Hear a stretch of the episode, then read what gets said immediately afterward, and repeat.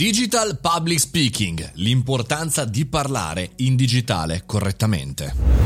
Buongiorno e bentornati al caffettino, sono Mario Moroni e come ogni giorno, insomma, con voi davanti alla macchinetta del caffè affronto una tematica che a me sta molto a cuore. Oggi in particolare perché parliamo di digital public speaking, ovvero parlare come se fossimo in pubblico, su un palco, un colloquio o in una trattativa, ma in digitale. Che ci vuole, direte voi? Beh, insomma, se siete un professionista nel mondo eh, della conduzione, dell'intrattenimento o anche della voce, non ci vuole moltissimo a sapere come utilizzare eh, lo strumento principe, ovvero la nostra voce. Se siete nel 99% degli altri casi, invece, può diventare un problema perché eh, saltiamo dentro in una serie di errori comuni, per esempio quello di non guardare fisso in camera e magari guardare il monitor per scoprire le emozioni e le percezioni delle persone che ci stanno ascoltando, oppure di non utilizzare il microfono corretto, oppure ancora eh, di non avere la parlantina eh, giusta, magari allungare tantissimo i contenuti non dire mai nulla.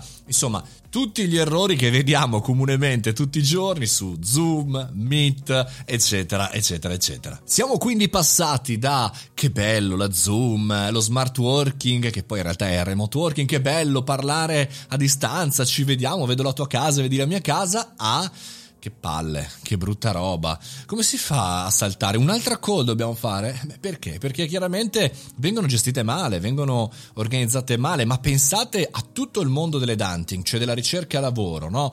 Eh, persone che si candidano delle posizioni molto importanti e poi si fanno vedere con la camera eh, opaca, senza l'illuminazione corretta, con una voce veramente dalla cantina. Insomma, ce ne sono tantissimi di esempi così. E quindi il mio suggerimento è informiamoci, formiamoci su noi stessi, perché anche quando passerà la pandemia ci sarà ancora uno strascico importante eh, dell'utilizzo di questi strumenti e quindi, e quindi mettiamoci all'opera.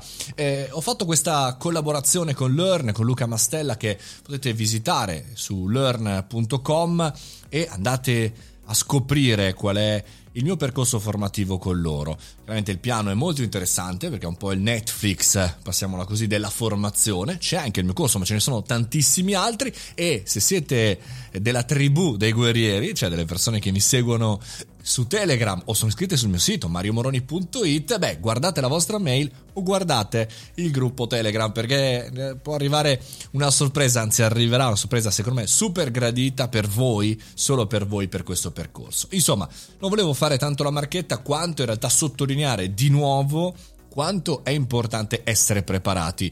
Eh, è chiaro che come noi veniamo visti, come veniamo sentiti, è un po' come eh, se avessimo un vestito buono o un vestito cattivo o un vestito bucato. se i problemi sono tanti. Insomma, formiamoci, informiamoci e non sottovalutiamo questo passaggio professionalmente e anche personalmente fondamentale. Comincia una settimana pazzesca, è cominciata, stiamo andando verso una nuova settimana ricca di eventi, ricca di situazioni. Iscrivetevi sul mio sito mariomoroni.it o accedete al canale Mario Moroni Canale per avere maggiori informazioni. Noi ci sentiamo con il podcast domani mattina alle 7.30, sempre qui.